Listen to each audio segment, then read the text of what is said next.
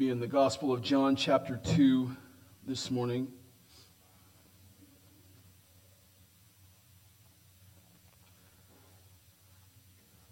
John chapter 2. We'll be looking at verses 1 through 11 today. In chapter 1, we saw the prologue from verses 1 through 18, where we laid the theological foundation, if you will, for this gospel. We were introduced to important themes and words, terminology in that section. Then we saw the testimony of John the Baptist. We saw the calling of the first disciples. Now, as we turn to chapter 2, we're going to see the beginning of what they call the book of signs. Uh, this is just scholars have referred to it as because now we're turning our attention to look at the ministry of Jesus Christ. And we'll be doing that for the rest of this gospel. Once we get to chapter 12, till the end of the gospel, we'll be looking at the final week of the life of Jesus.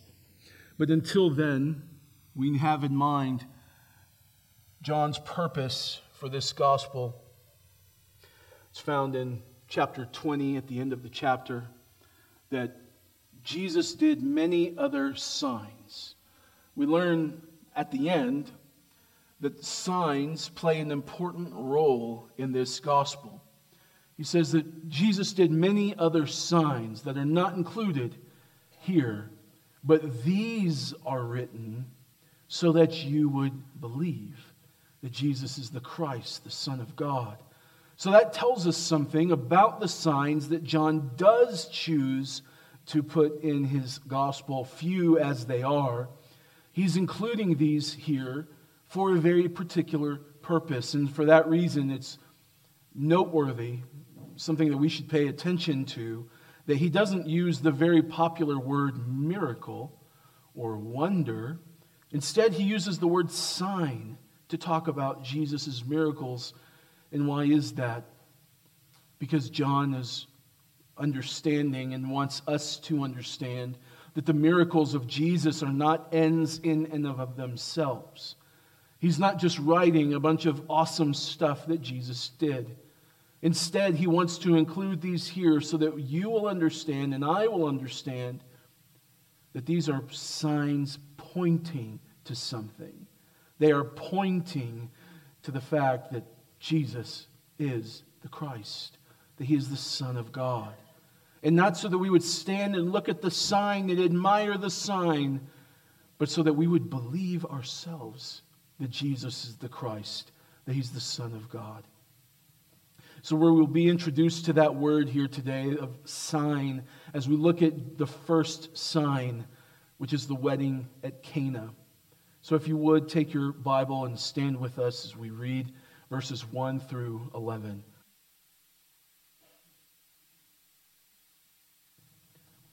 This is the word of the living God. On the third day, there was a wedding at Cana in Galilee, and the mother of Jesus was there. Jesus also was invited to the wedding with his disciples. When the wine ran out, the mother of Jesus said to him, They have no wine. And Jesus said to her, Woman, what does this have to do with me? My hour has not yet come. His mother said to the servants, Do whatever he tells you.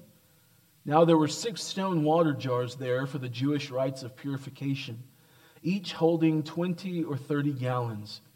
Jesus said to the servants, Fill the jars with water. And they filled them up to the brim.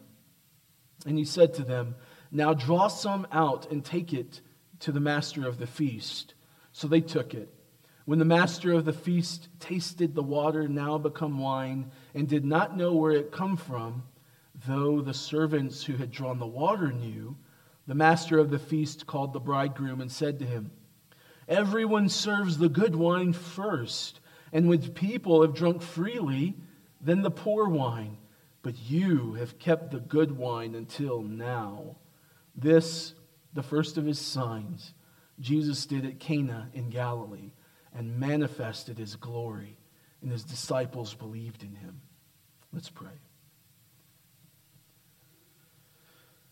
Lord, as we turn our attention to your word, I ask that you would open our eyes and our hearts so that we could see great and wonderful things from your word. Lord, I pray that we would not be as those who stand and admire the sign, but that we would admire what the sign points to, which is the glory of the Son of God. I pray that you would empower me to preach your word faithfully and accurately, setting aside all of my own human opinions, and that your word would go forth speedily and be honored this morning. And we pray this in your name. Amen. You can be seated. We begin by considering the setting, which is set for us in verses 1 and 2. John tells us that this event is on the third day. We are walking through this action packed week that began with the testimony of John the Baptist. During that time, the baptizer bore witness about who he is and also who Christ is to the Jewish delegation that came to him out in the wilderness and to his disciples who quickly followed after the Lamb of God. Jesus has gathered together five disciples so far. The unnamed disciple from verse 37, whom we have identified as likely being John the Apostle, the author of this gospel, Simon and his brother Andrew, and then Philip and Nathanael. John now takes us in this same week to a wedding that is at Cana in Galilee.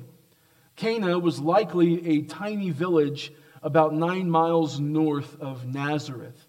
Some say that Nazareth was a town of a few hundred people, and Cana was even smaller than that, perhaps not even a hundred people in this village. We have a lot of small towns like that in the West Texas area, don't we, where there's more cows than people. One thing that we know about small towns is that pretty much everybody knows everybody. Isn't that how it works? And indeed, it was no different during this time. A wedding in our day and age is an important event, absolutely. Couples spend thousands and thousands of dollars at their wedding.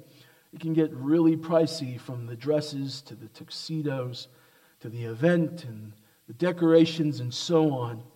Well, in the setting of our text, if you can imagine, it was an even bigger deal. Some say that weddings would customarily last a few days. Can you imagine that?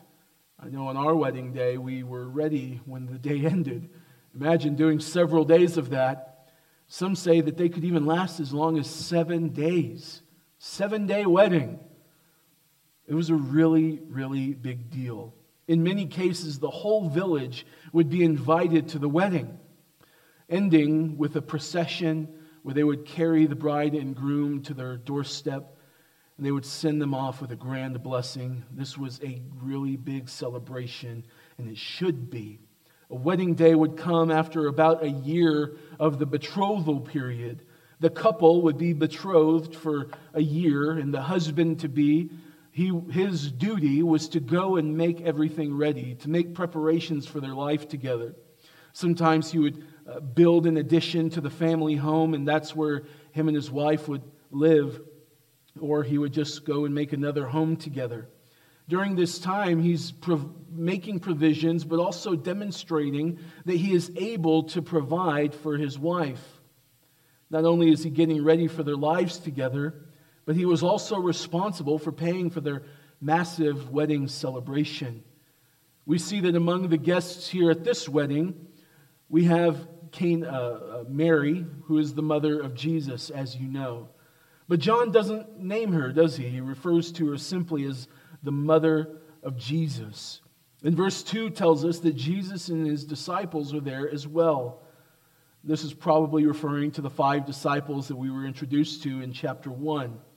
Since Nazareth and Cana are so close together in such small towns, it's likely that Mary and Jesus have some sort of connection with the wedding party. Perhaps their family or friends or just acquaintances. But it's in this setting that Jesus performs his first miracle at this large celebration in a small village. Isn't that something? That the Son of God would choose to launch his public ministry during a wedding. Doesn't that speak volumes of how God views the institution of not only marriage, but even the celebration of the wedding. That he would honor this institution by launching his public ministry. He holds marriage and the wedding in high enough regard that he calls his people the what? The bride of Christ. We will be united to the bridegroom forever and ever at the, guess what? At the marriage supper of the Lamb in Revelation 19. But at, not everything is smiles and giggles at this wedding. We have a major problem here, don't we? Let's look at the problem in verses 3, 4, and 5. When the wine ran out, the mother of Jesus said to him, They have no wine. Have you ever been to an event or perhaps even hosted people and some of the food or the refreshments ran out? It's a little bit of a nightmare. It's a little bit of a moment for anxiety. If you're hosting, you can definitely be caused to panic a little bit. And if you're just in attendance, sometimes it can even just cause rumblings in the crowd. But this wedding, running out of wine, wouldn't be like that, actually. This would be a really, really big deal. As we said a bit ago, the husband has spent the past year preparing for his bride, and he's responsible for providing all of the provisions for the guests at this wedding. This is one of the reasons why it was such a big deal that they ran out of wine. In some situations, guests could even file a lawsuit in this situation. And can you imagine that? You ran out of wine and you got sued for it. I just demonstrated to you that I didn't have enough money provide the wine, and now you're going to sue me. What are you going to take? Well, let us be reminded that Jewish culture was a culture of shame and honor. So it was deeply shameful to run out of wine for the people that you invited to come to celebrate your wedding, who are bringing you gifts, and you've spent a year preparing and you couldn't even make sure there was enough wine? How can this man take care of this woman who he's marrying if he can't even make sure to plan for enough wine at the celebration? What's wrong with this man? Perhaps he's no man at all. So it's not that they would just have to shut down the party earlier and maybe people will be a little bit sad that evening and it's okay, everybody will just buy some more tomorrow. This was a really big deal. He stood to be deeply shamed and embarrassed by the running out of wine. There's the mother of Jesus, evidently having some sort of inside knowledge of the supply of wine. She turns to Jesus to tell him they have no wine. And some people think that she's being presumptuous here, assuming that her son would perform a miracle. Others believe that perhaps she has learned to turn to Jesus whenever a need arises in their life. You see, Joseph at this point has likely passed away. Likely, what's happening is that Jesus is fulfilling that role in taking care of his mother. That's not such a bad deal now, is it, though? The Son of God is the one providing for you. I mean, geez, what a tough deal that is. But of course, it would have been. She's being carried, cared for and looked after by the God man. So it would make sense that Mary has a history of there's an issue that arises. Let me turn to my son. My son always knows what to do. There would, you rest assured, there would never be a problem that they would run into that Jesus didn't have the answer for. So probably she's grown accustomed to doing this, and there's an issue that arises here at this wedding, and so she does what she normally does, and she turns to her son says, Here's a problem. They have run out of wine. This passage here is, I do want to take a moment to uh, kind of take an aside to point out that it's a passage, it's often been used by Roman Catholics to support their doctrine of Mary as the mediatrix. If that language sounds bizarre to you, it should. Roman Catholicism teaches that Mary is the mediator of all graces to God's people. In the 1960s, the Pope called together a council to meet at the Vatican in Rome because he wanted to update some of the Catholic doctrine to sort of keep up with the times. This council was uh, commonly referred to as the Second Vatican Council, and it produced a number of constitutions, declarations, and decrees. One of those constitutions is called the Lumen Gentium, which means the light of the world, and it focuses on the teaching of the church. And in that document, we find this following quote about Mary, the mediatrix. Quote, by her manifold intercession, she continues to win the gifts of eternal salvation for us.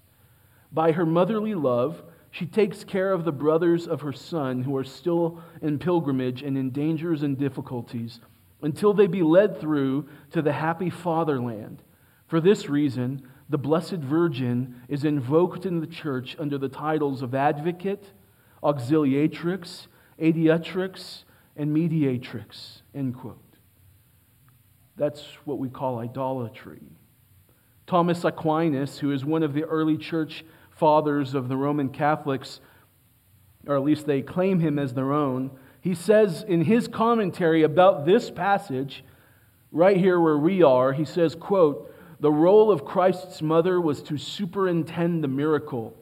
Christ's mother assumed the role of a mediatrix, end quote.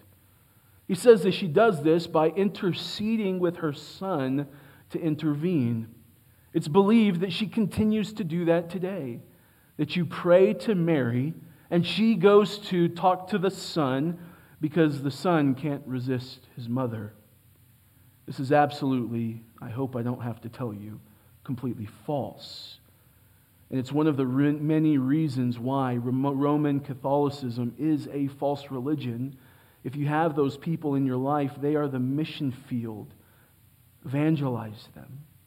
So, if ever you do find yourself in a conversation with a Catholic who wants to point to this passage in support of their idolatry of Mary as mediatrix, I want you to point them, you don't even have to leave this passage, point them to Jesus' response. Jesus said to her, Woman, what does this have to do with me? Does that sound like he is viewing her as mediatrix, as she is the one who dispenses all graces to mankind. It doesn't sound like that to me. But I do want to say that he's not being rude to her. In our context, this sounds very sharp and almost as a really sharp rebuke. But we do know that he's not calling her mother. He doesn't say mother or blessed virgin, he says woman.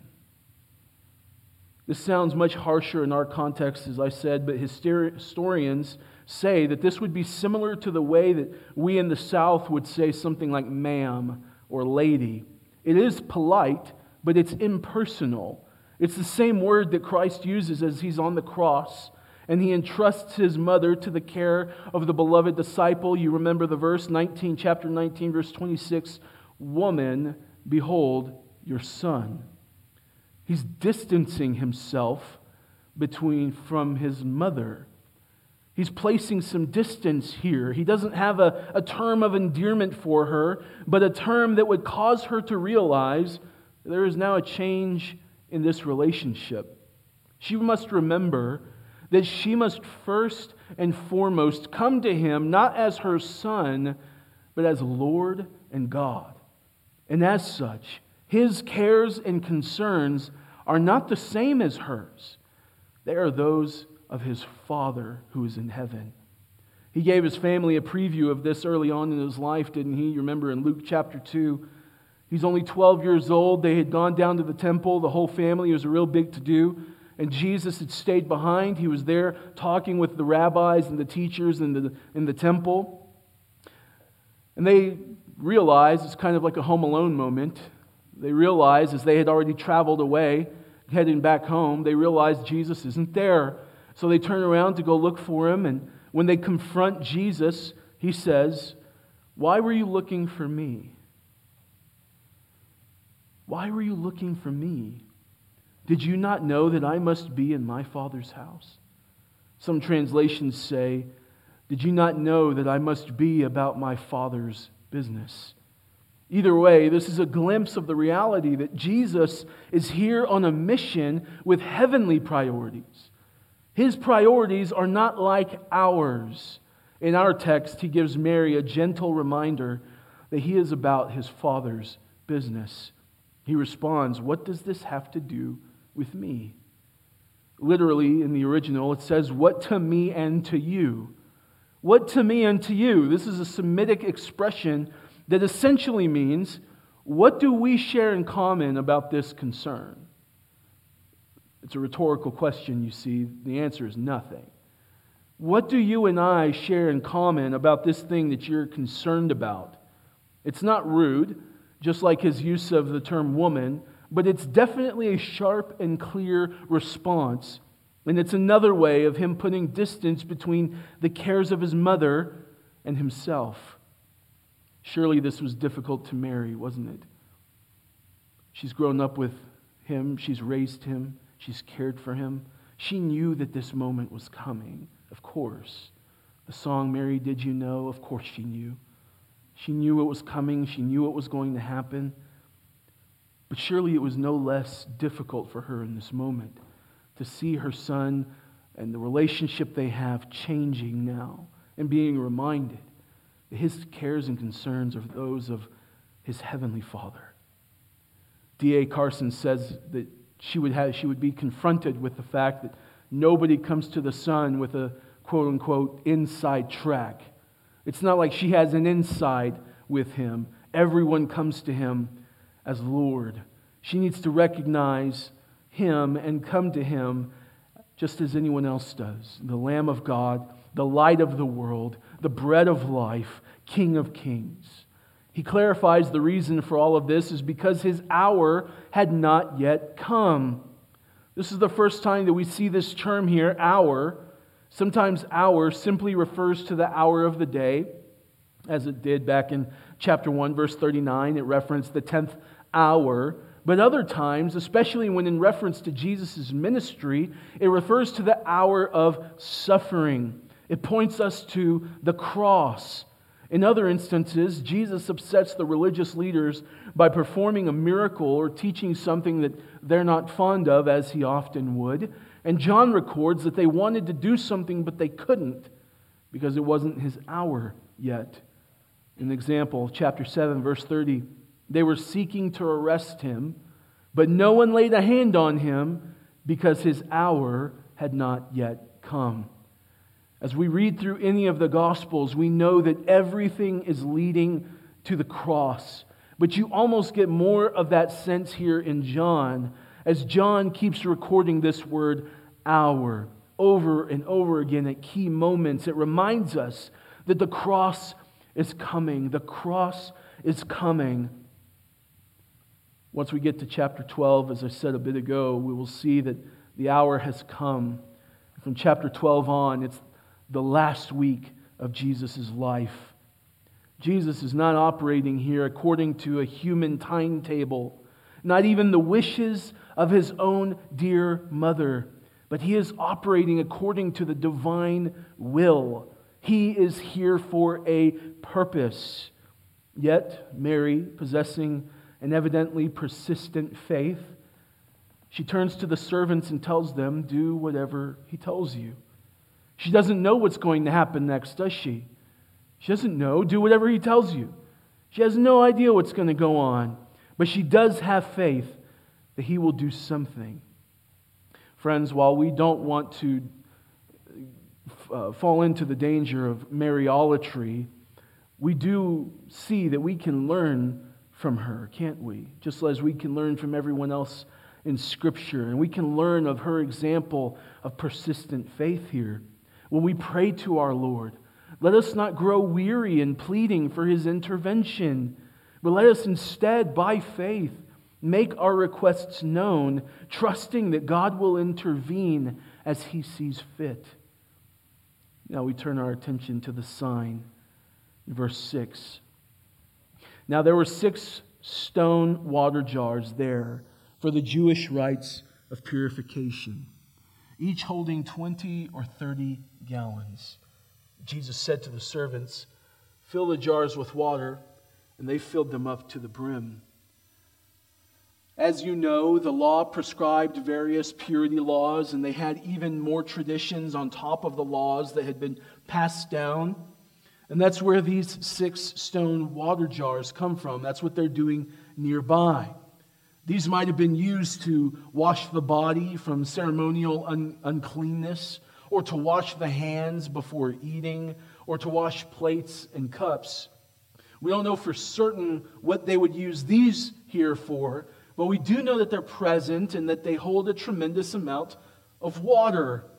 In total, these water jars held between 120 gallons and 180 gallons of water. I'd hate to see that water bill, huh?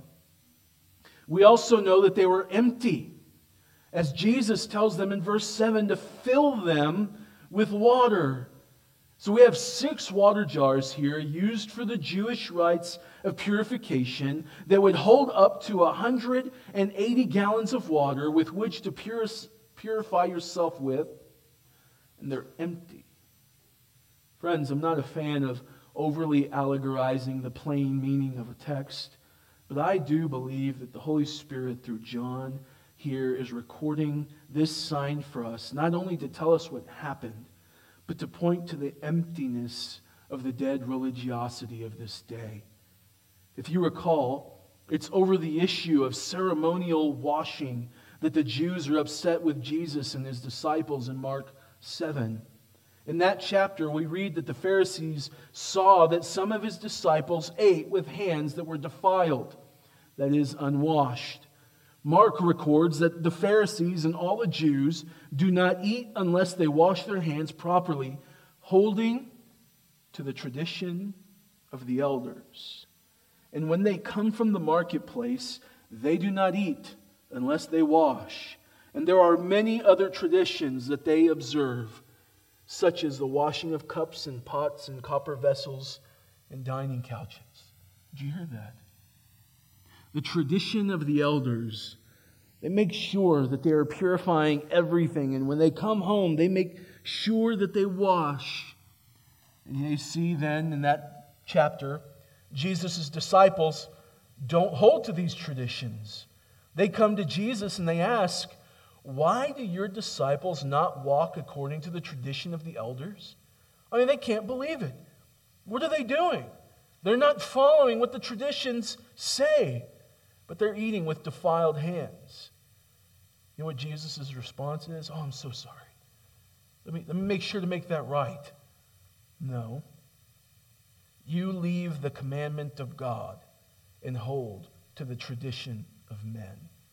And he said to them, You have a fine way of rejecting the commandment of God in order to establish your tradition. This is the spiritual climate that Jesus is walking into, the spiritual climate that we see here at the wedding in Cana. And we, it's further indicated because here are jars that are used for purification, and they aren't even full. You know what that means? Is people couldn't go and purify their hands even if they wanted to. It's empty. It's the prophet Isaiah who prophesied of these people that they honor the Lord with their lips, but their heart is far from him. They're obsessed with the external keeping of the law, adding their own traditions and saying that their traditions are on par with the authority of God's word, all the while their hearts are far from God. They are whitewashed tombs. They appear clean and righteous outwardly, but within are full of dead people's bones and uncleanness. That's one of the woes that Jesus pronounces on them. It would have been better for them to observe the law of Moses strictly while also keeping the spirit of the law. But they failed to see that the purity laws were meant to teach them of the holiness of God and the defilement of the flesh and their need to be pure within. God is not primarily concerned with whether or not people's hands were clean. He was primarily concerned with the condition of the heart. He's teaching them with these purity laws of the need to purify inside. What a commentary on the state of the religious state, uh, system of the day. That there's this large wedding party. Lots of people are here. You think, for sure, we need to make sure that these stone jars are full so that we can be pure before God, and they're empty. Those who live in a hypocritical religiosity will eventually show themselves to be hypocrites because they pursue righteousness that is merely external by following rules. There are those who want to look like good people, who want to look like a Christian, but they don't know God. I want to ask you is that you this morning? Have you been pursuing outward righteousness while neglecting the condition of the heart? Jesus tells them to fill the jars with water, and they do. John writes that they filled the jars to the brim. They were completely full. Verse 8 He said to them, Now draw some out and take it to the master of the feast. So they took it.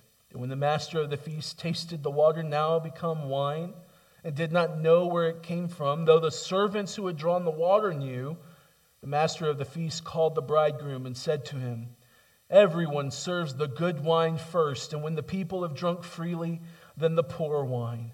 But you have kept the good wine until now. One of the ways that we know that John is recording this sign for a greater purpose than simply telling his audience of the exploits of the Messiah is that he doesn't really even record where and when the miracle happened. It just did. And we just assume that at some point in the text, whether it be when they drew the water out or when they filled the jars or when the water touched his lips, we have no earthly idea. John sees that as an insignificant detail, so he doesn't include it. He simply writes that Jesus told them to fill up the stone jars with water and take them to the master of the feast. Somewhere along the way, the water becomes wine. But what we do know is that it was really good wine. I know Baptists like to pretend that this is more akin to grape juice, but it's definitely wine, my friends.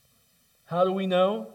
because John gives us the completely unbiased testimony of the master of the feast. This would have been someone who was a sort of head waiter over the event, who would be overseeing the celebration. Not only does, does this man not have any connection with Jesus, but he doesn't even know what happened. It says, though he did not know where it came from, he, he's got no idea what's going on here. This is a very reliable eyewitness testimony to the fact that Jesus performed an incredible miracle by completely bypassing the fermentation process of grapes, completely bypassing even the need for grapes, and simply converting the molecular structure of water to make it wine. How did he do that? That's an incredible miracle. It is displaying that Jesus has control over everything, over physical creation. The master of the feast would tell us that this wasn't just any old wine, this was the good stuff. He tells the bridegroom, in a manner of complimenting him, that most people give the good stuff at the beginning.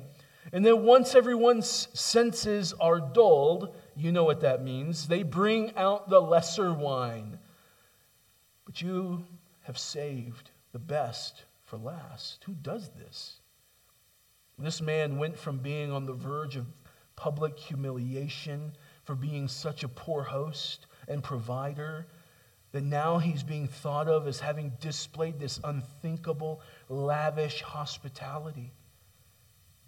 Jesus saved the reputation of this man and the joy of this celebration. So, what can we learn from this? In Jesus using the stone water jars to perform this miracle, we can see that this points us to the fact that Jesus is setting aside the old, dead religious system.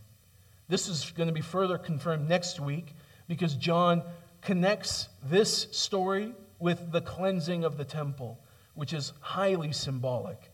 It would have been unthinkable to serve wine out of jars that were reserved for the Jewish rites of purification.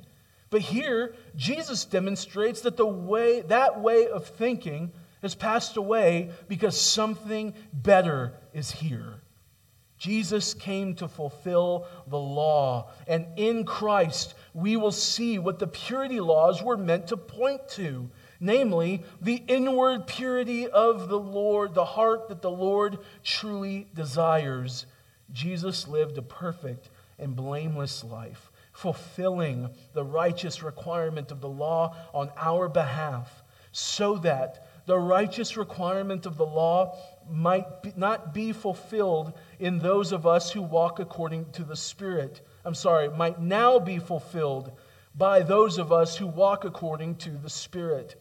We are now empowered to pursue holiness as God is holy, in, as the law commands us to do, all because of the work of Jesus Christ. What about the wine? The fact that this miracle was turning water into wine teaches us something about the work of God in our hearts. You see, in the Old Testament, wine was often thought of as a symbol of joy. Psalm 104:15 says that God gives wine to gladden the hearts of man.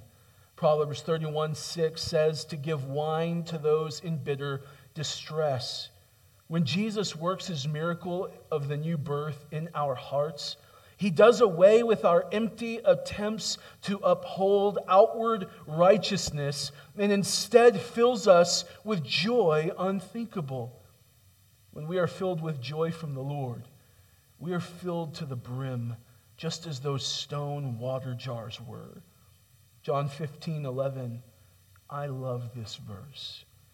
These things I have spoken to you, that my joy may be in you, and that your joy may be full.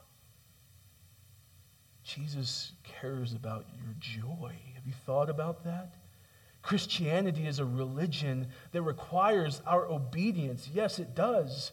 But don't think that for a moment that this is a dead, cold, lifeless religion that lacks joy. We have the greatest joy, the kind that this world can never give, because we have in joy in Christ Jesus our Lord. We have joy when we sing songs, don't we? Like what we just sang a bit ago. That when we've been there 10,000 years, we've no less days to sing God's praise than when we first began. That means from now through eternity, what we will be doing is joyfully singing the praise of God. Have you thought about that? Literally, the rest of your life on this earth and all through eternity is filled with joyful exuberance, singing the praise and worship of Almighty God. That's the religion that you and I have. It's not cold and dead and lifeless. But probably my favorite mention of wine in the Old Testament, it was in our call to worship, if you caught it. It's a prophecy of what we're going to see is the marriage supper of the Lamb in Revelation 19. When you get home, compare them. It's Isaiah 25 and Revelation 19. He says in Isaiah 25 6, On this mountain, the Lord of hosts will make for all peoples a feast of rich food, a feast of well aged wine, of rich food full of marrow of aged wine well refined. Think of that. All of us throughout time and space who belong to the Lord will be gathered together to the Lord, who's going to make for us a feast. Isn't that amazing? We're going to feast on the richest food, the kind that we've never tasted before, a feast of well aged wine that has had all of eternity to age. And we will be united once and for all, the bride with the bridegroom. We have a taste of this joy now. Yes, we do. But then we will have it in fullness if I could keep with the symbol of wine, right now we enjoy a sample of the wine of joy, but then we will have the whole cellar and the vine, all of it. We will be able to say to the Lord, as the master of the feast did to the bridegroom, You have kept the good wine until now. And all of this sign produces a very particular result. Verse 11. This, the first of his signs, Jesus did at Cana in Galilee and manifested his glory, and his disciples believed in him. Lest you leave here today thinking that this passage is all about wine, John leaves us with what our takeaway ought to be. He says that this is the first of the signs of Jesus. And as we said in the opening introduction, he uses this term to indicate to us that the miracles are not about the miracles, they are signs that point to something else. They're pointing to something greater. The reason why Jesus did this miracle is not first and foremost so that they would not experience social embarrassment and shame. It's not so that the party could go on. All of those things happened, but first and foremost, he did this as a sign to manifest his glory. The glory of what? Chapter 1, verse 14. The Word became flesh and dwelt among us, and we have seen his glory. Glory as of the only of the Father. The, man, the glory that was manifested by Jesus in this sign is that he is the Son of God. Only God could convert water to be something entirely different. Only God has that power. And the disciples saw what the sign was pointing to. No doubt there were those at the party who saw the sign and enjoyed the wine and went on with their life. And then there were those whose life was forever changed, who saw the sign and it pointed to the glory of the Son. And they believed in him, as he says at the end of verse 11. They believed in him.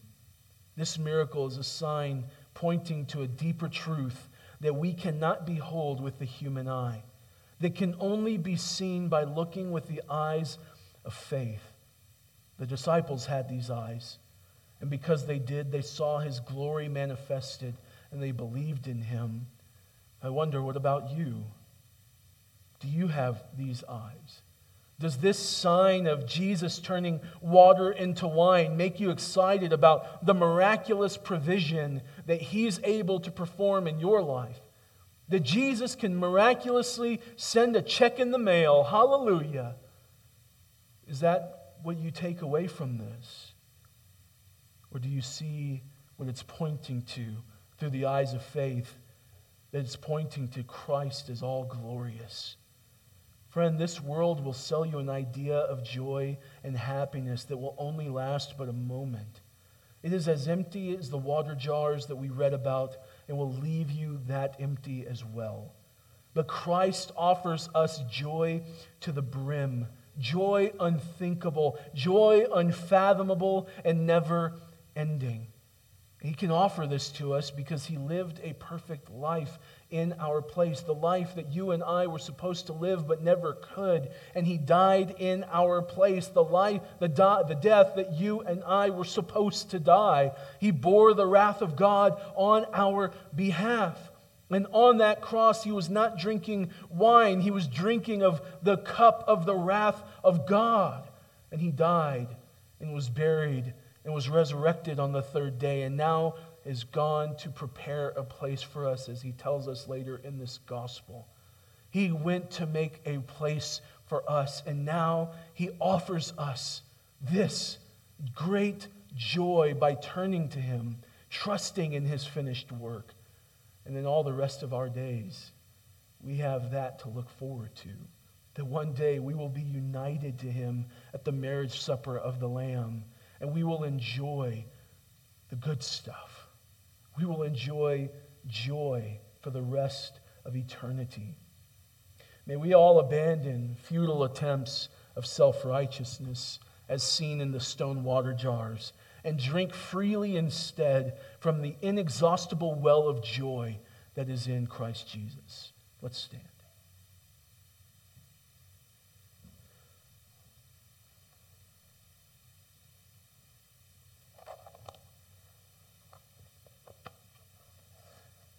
We will pray together and we'll sing a song and head home. Lord, we thank you for your word. We thank you for this opportunity to study and to see the work of Christ in his earthly ministry. We thank you that these miracles point to a greater truth, a deeper reality. And I pray that you would give us the eyes of faith to see that, that we would see the glory of Christ and look beyond the signs, look beyond the provision of our life, that you have all the things that you've given us in our life, that we would look beyond that, even the great and wonderful miracles, Lord, that we would see those as only pointing to your glory, and we would stand in that glory, stand in, in amazement at that glory, and believe upon the Son for the rest of our days. We pray this in the name of Jesus. Amen.